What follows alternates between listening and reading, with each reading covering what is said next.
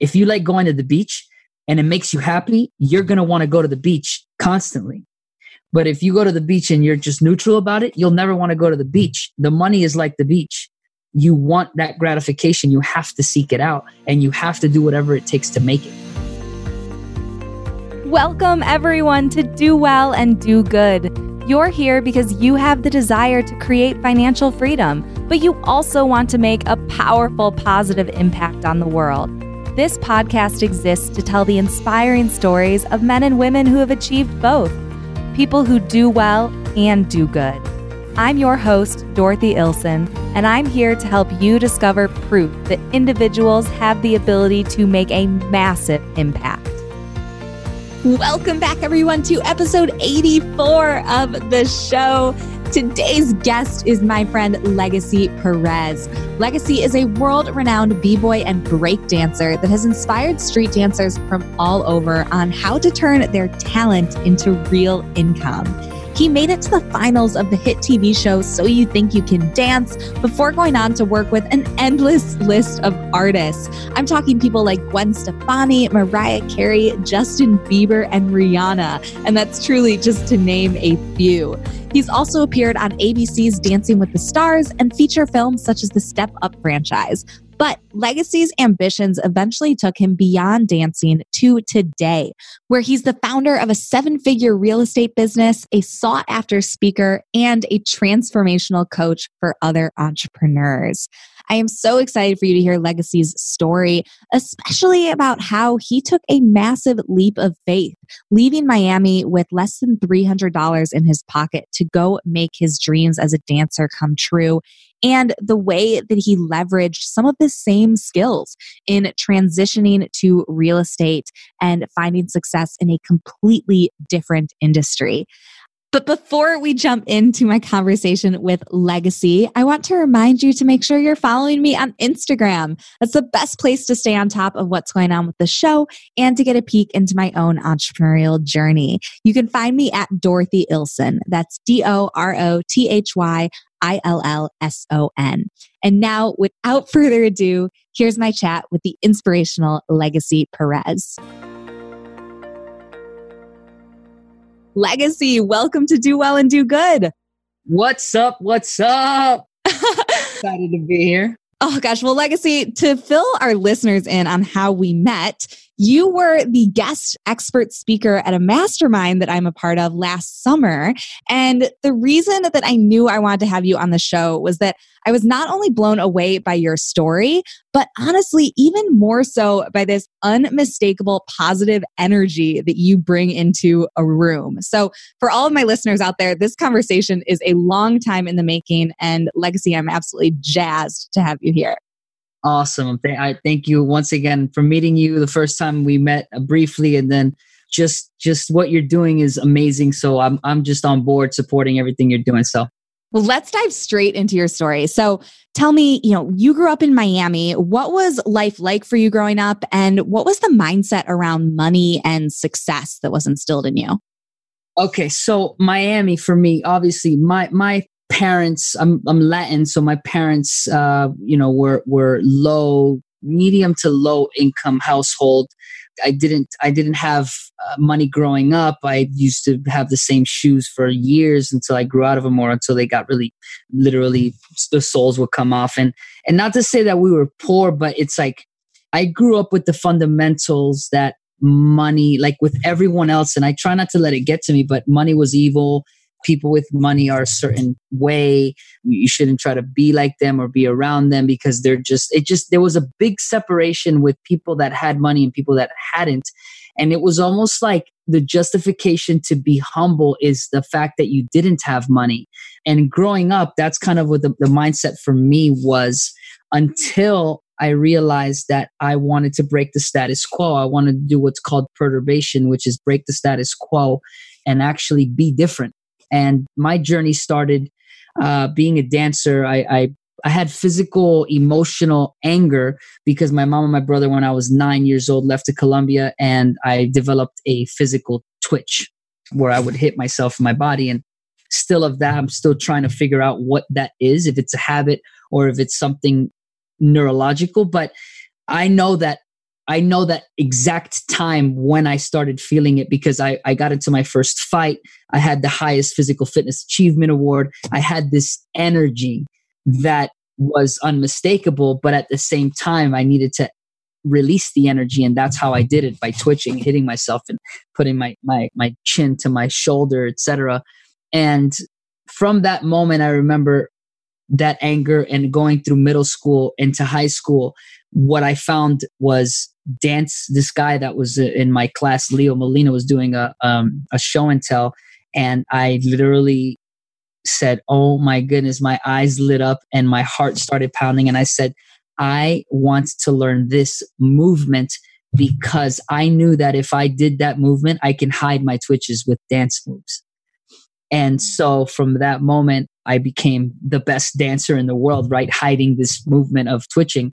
Uh, I was ashamed, embarrassed to the point where I was, I was, you know, I, I was so embarrassed that I, people would say, Hey, why do you twitch? And I'm like, what are you talking about? And just avoid it. My mom would take me to doctors. And, and the whole, I share with you the story is because a lot of times we grow up and we don't, as kids, we don't really feel that our problems are valid and we push them away and, and we suppress them what I've realized is having pain, and I have this this new venture I'm doing called Pain to Power, where if you look at the origination of my what I call an ailment or something that I was embarrassed about, and I transformed it to power, I became one of the most sought after dancers in the world, dancing for all, all the artists, Gwen Stefani, Chris Brown. And it's not because I was the best dancer, but because I was expressive so much that my dance movement comes from something, comes from something deep down. Uh, and I think that that's what people see. That's what people register. And that's why they say when they look at me, they, that they feel dance. They don't just see it, they feel it. And so the whole money thing for me was when I started getting paid to dance, I realized, meaning I would go do shows, bar mitzvahs, and little things around town. And then finally, I made a big move from I was sitting in a movie theater and you got uh, watching You Got Served in Miami. And I'm sitting there watching the movie, and I look at my friend. I was like, "Yo, how is that guy that we know we battled in competitions before? How is he there on the big screen in the movies? I want to do that." And he said, "Well, the auditions are in Los Angeles. So I got up, my popcorn spilled, my drink spilled, and I walked out. And he goes, Where you going? And I looked at him and I was like, I'm moving to LA. And he's like, Dude, I'm coming with you. Took off $240 in my pocket, got to New Orleans, and realized that we didn't have enough money. So we ran out of gas. And we street performed on Bourbon Street for donations. We made 600 bucks. We stayed in a hotel that night because we were balling, making that money you know just the donations were, were enough to be like wow I, I made more money now than i did leaving which was a great revelation for me to continue to go and then as i got to los angeles went to third street promenade street performed there got arrested because you need a permit they let us go obviously and went to city hall got a permit couch surfed for a little bit and from the day I arrived in Los Angeles, exactly 30 days, I landed a commercial, USA Network commercial.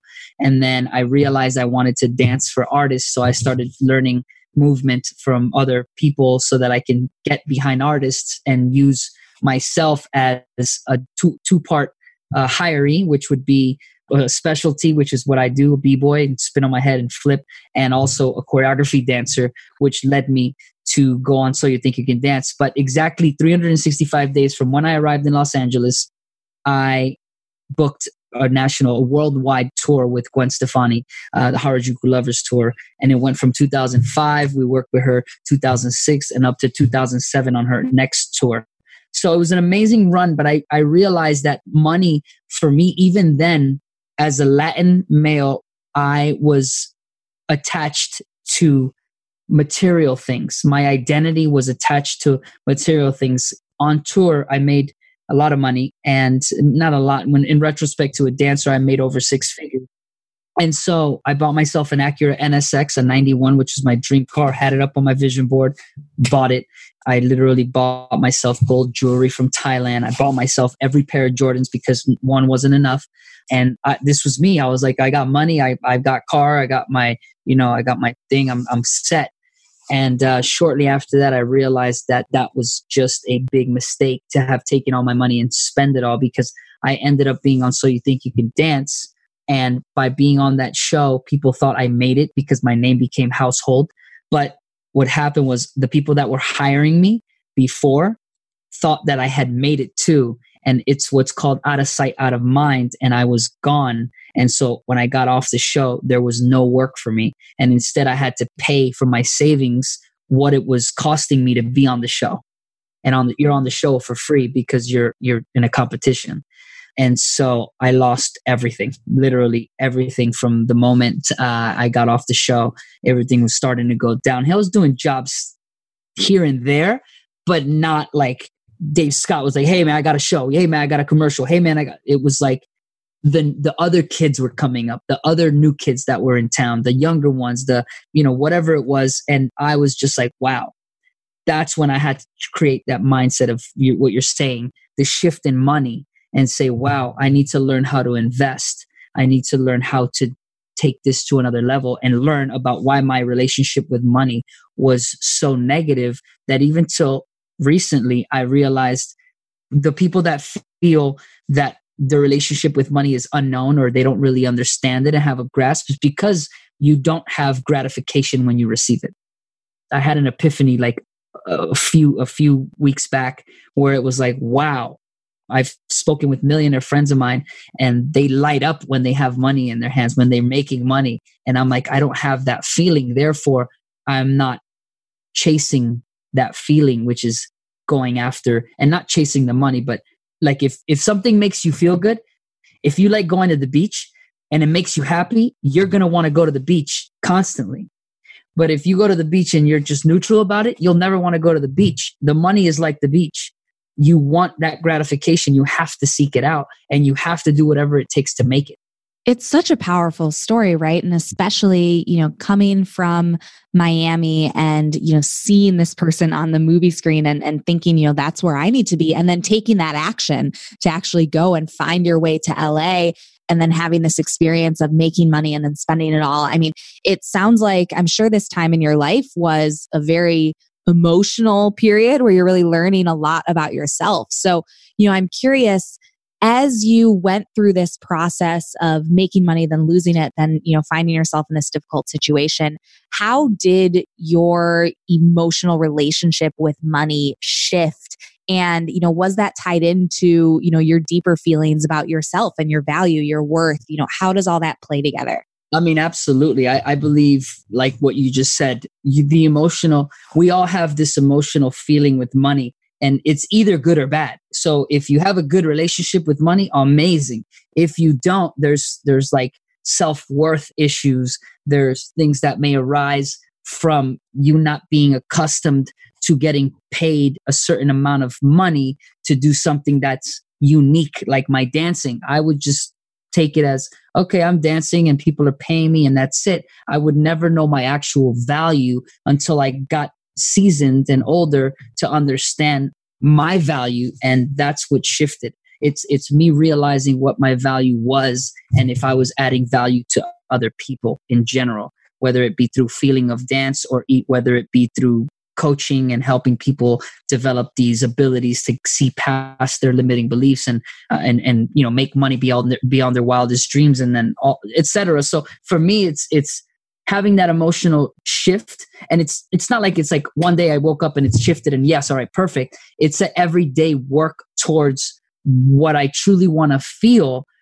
with receiving money or by making money. And you'd be surprised once you start to feel it money starts coming in ridiculously. People say oh it's like magic and it's not. It's just abundant mentality. If you're not afraid of not getting something then why wouldn't you receive it when you're doing the actions to get it? Yeah, I mean, I think what you said about, you know, it's it's a continuous process. We talk about this relationship with money, right? And it really is like a relationship. I mean, you can't you can't get married or you get a boyfriend or a girlfriend and you guys, you know, work on your communication for week 1 and then you're set, right? I mean, it's just it's it's never ending. And so I think that's a really important point. And it starts with getting really honest with yourself, right? And especially honest about, you know, what what are these beliefs that are ingrained in you that maybe you've never recognized before or actually faced or, or, or realized given a name to so i think that's so important well Legacy, I want to I want to shift gears a little bit because you you made it to the top 2% of paid dancers, but then you made this massive shift. So what caused you to go into real estate and make such a big transition? You know, a lot of people ask me why those two separate verticals. They're totally opposite from each other. One is totally dance, the other one's investment, business, and money. It's like, for me, it's like, what perfect combination of having proof that what I did in one industry can allow me to see success in a completely different industry. And looking at it, it's like I, I see that real estate for me, I actually don't like real estate. I love the transactions of real estate and what they what it brings. I love the communication with people. I love the negotiation. I love the sales aspect of it. I love taking a home from a before to after and seeing the, the transformation. I love transformation.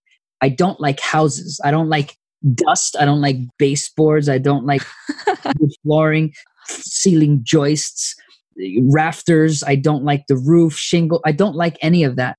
I love the transactional aspect of it, which brings me to say there's people that shift industries and don't know what they're in love with. Therefore, they can't get up in the morning and effortlessly study and work on what they're doing. I found the key to wanting to work with people, then getting knowledge on this and applying it to my real estate investment company, thus growing exponentially in a short amount of time. And I, you know, obviously I, I devote the time, but I think it's it's giving back to my mentors have a big component in my shifts, but more importantly, my not interest, but my commitment in learning it and being the best at it like I did with dance.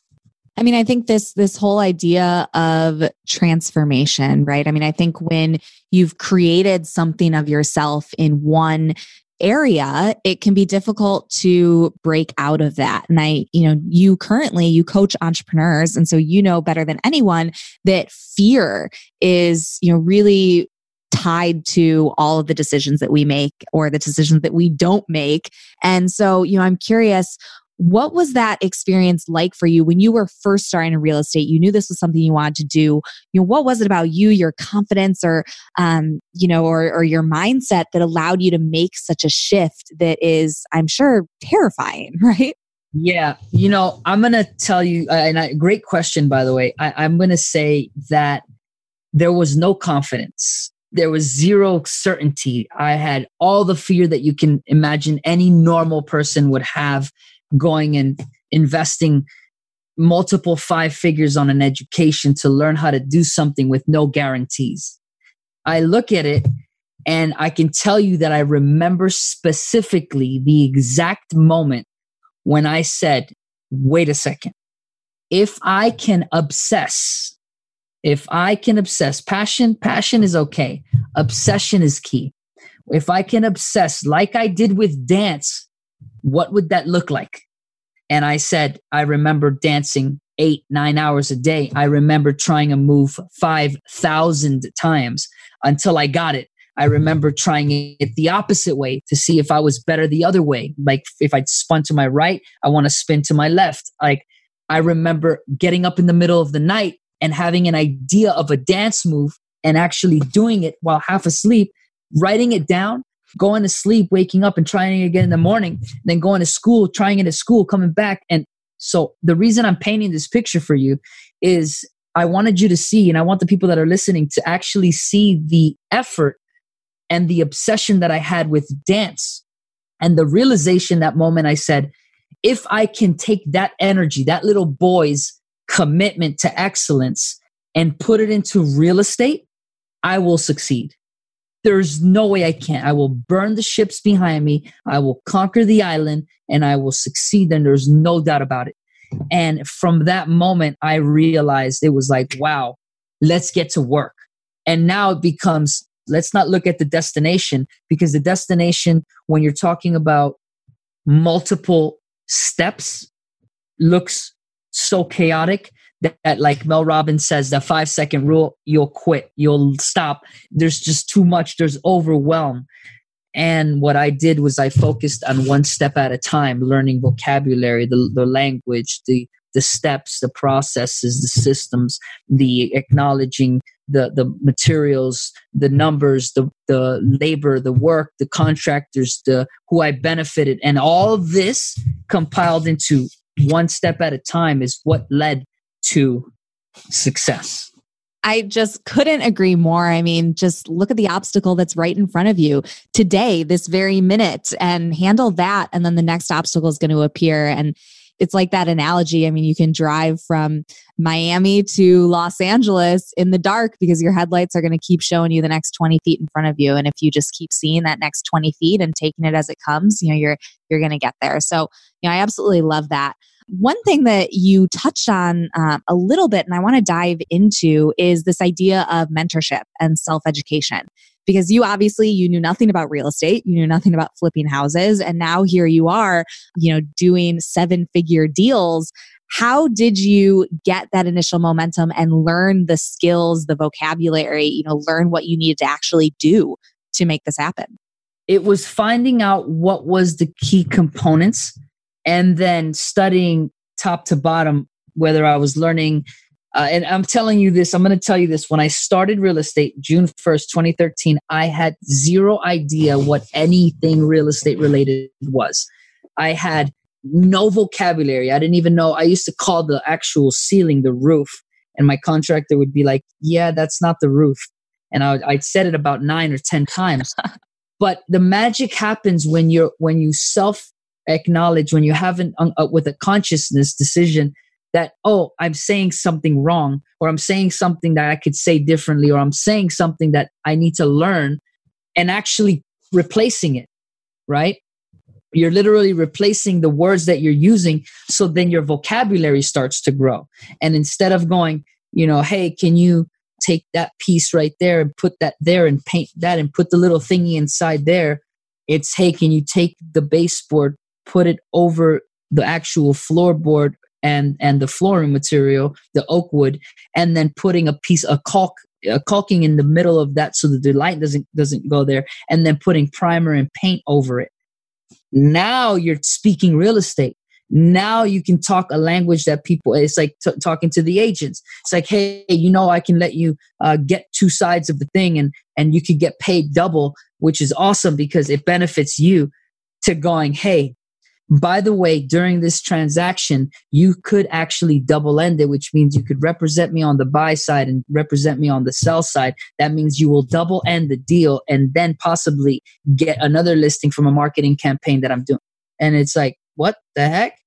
That's all practice. I had zero vocabulary to what you just heard, a brief synopsis of like real estate language, which then allows me to go into any industry and own what I'm saying, therefore becoming a speaker.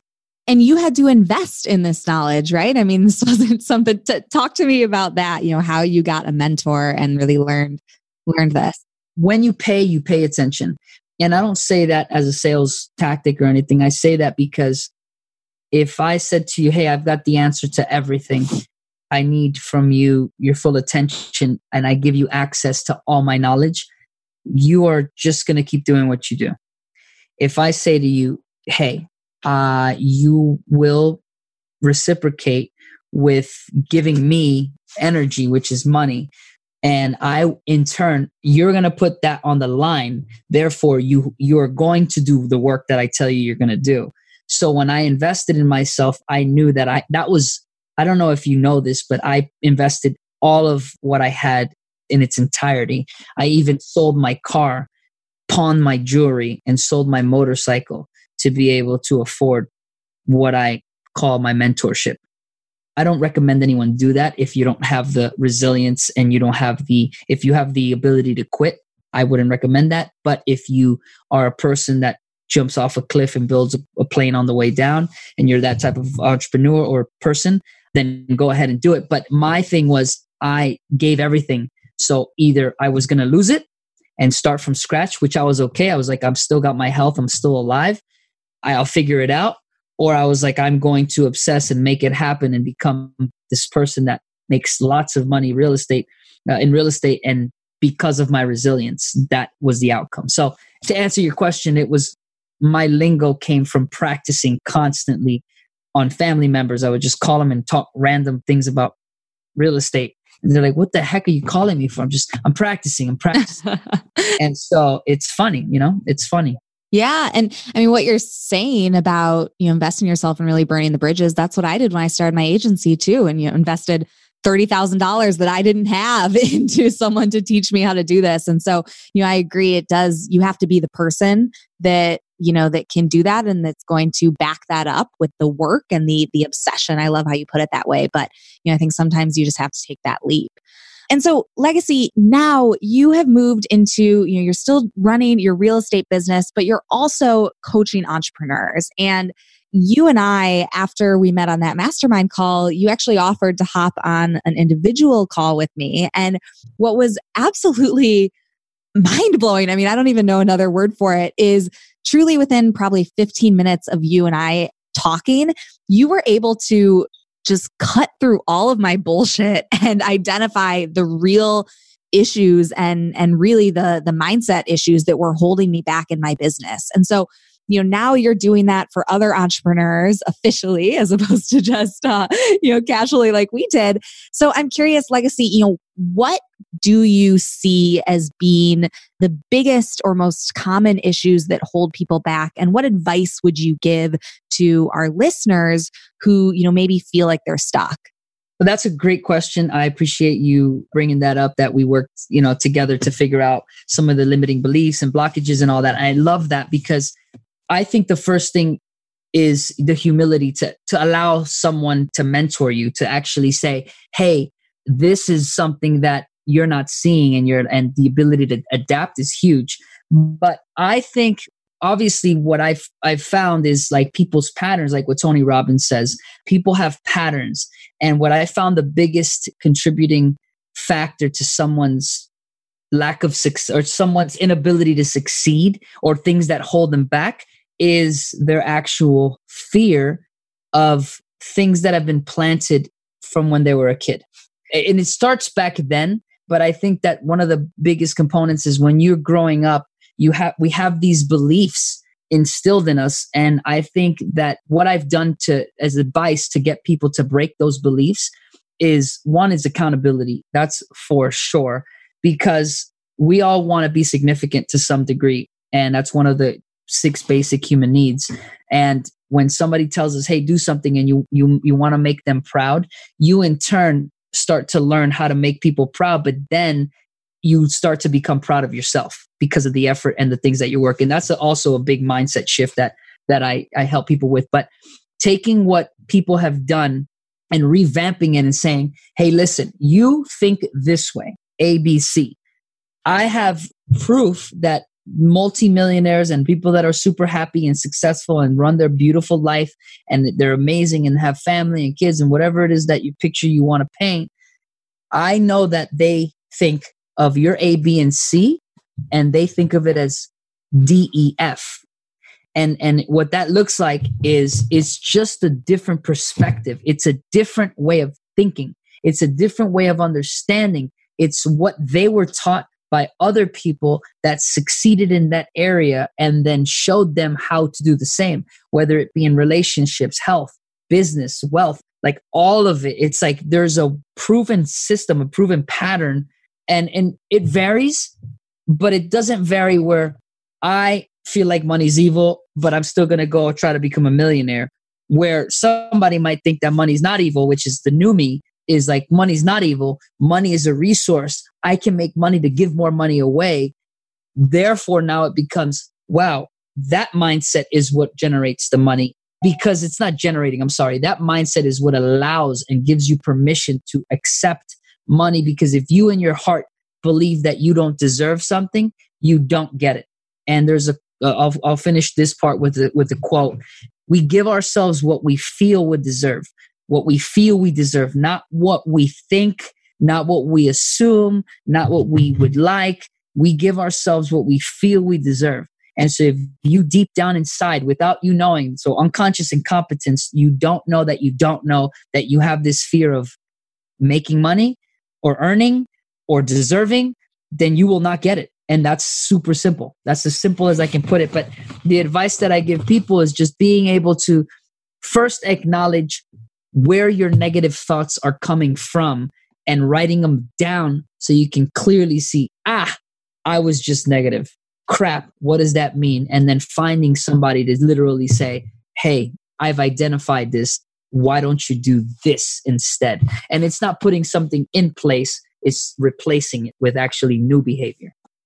Mic drop. I just Legacy, I'm blown away by you, and I could not agree more. And I think that it's this deep emotional work that is really what most people who are struggling in their business really need. It's not another tactic on Facebook ads or, you know, how to, you know, fix this tweak on your website to, to get more sales. It's, it's about fixing what's going on in the conversation in your head that you're having with yourself. And once you do that, then the other pieces will fall into place. But if you just worry about the tactics and you know the the tips and the strategies on you know the the business specifically but you don't fix what's going on in your head then those tactics aren't going to help you. You're a thousand million percent correct and i couldn't agree more. Well, so legacy, I want to really close out this conversation by, you know, talking about really what do well and do good is all about, which is, you know, the way that creating this success in our lives allows us to give back and really help other people. So, you know, I'm curious, what does fulfillment mean to you? And, you know, how has this success that you've created in real estate and now in coaching allowed you to, to really give back in a way that's meaningful to you? Going back to what I said earlier, and I, and I think it's important when people ask about like happiness, I think people think happiness is something, and I've learned to discover and still discovering that happiness, I used to think it was a mindset. And what I notice is that if it was a mindset, then that means you could uh, you would always be happy. What I think happiness is is a series of small efforts done throughout the years that when you start reaping the benefits of those small actions and decisions, then you will start feeling a sense of overwhelm and happiness, overwhelm in a good way, and that feeling of happiness and fulfillment, which comes from those small actions you just did prior to that. So it, it's not like today I'm going to be happy because I carry myself very happy. I have a high vibration and I do that because I wake up and, and I'm excited about I, I know how to ignite myself. I, li- I light myself up. I turn on. I, I'm on. I'm 100% always on point, meaning I'm always wanting to give this energy out. It's, it's effortless now. I do it because it's part of me. But I realize the true fulfillment, happiness inside comes from those small little increments of learning self development, seeking advice, learning how to ask for help. For me, it was, it's, it's that. And for the people listening, like you should never be prideful to not ask someone for help. I think that's one of the biggest components that has shifted my life and my career and my business and everything. That I was able to say, you know what, I finally need help. We can't do this alone.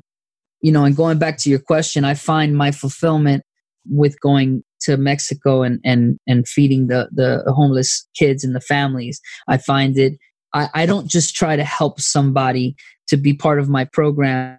I don't bring on people that I don't think will fulfill themselves by giving back, meaning I only help people that I see have the potential to give back because I want to create such a wave of clients. And you can't just say, all right, I want to be your client. It's like a, a, whole process that allows me to see where you are and where you can possibly go. Because once I remove those blockages, then you you go and you say hey legacy you made me make you helped me get rid of my limiting beliefs and now i'm making a million dollars a month. I just built six schools in africa. That's what i i'm after that testimonial. I'm not after somebody that's making a million dollars that wants to make a hundred million and it is a is a is a a-hole uh, in society. Like I find my fulfillment in helping people find their fulfillment as well as contributing back and selling a house and giving a house away in Mexico is something that I, I love and I'm starting to be a part of that. You know, there's a, a group that I belong to, which is a, a my one of my great friends uh, and great mentor, Cole Hatter, and he basically is the founder of Thrive, and he teaches you how to make more money, but how to make that money matter. So it's just like this whole circle of me. My whole circle is people that are wanting to give back. So, of course, the fulfillment comes from being around people that are cheering for you to succeed and not people that are trying to hold you back and keep you the same. I absolutely love that legacy. So thank you for sharing. And really, in that same vein, as you know, here on the show, we have what I call the Do Well and Do Good Challenge. So this is where I encourage our listeners who want to give back to contribute to the nonprofits that are nominated by my guests. So could you tell me what organization you're nominating and why?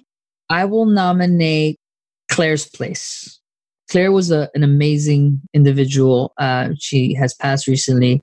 There was a movie that was actually made, if you guys remember, uh, recently came out called uh, Six Feet Apart, and basically it's she had cystic fibrosis and was 21 years old and had made in a, she was an amazing soul just promoting trying to help other kids. And you know she she just had this huge movement and she was only 21 and was able to speak on stages and just um, had a compelling story at such a young age, wanting to give back to the world so much.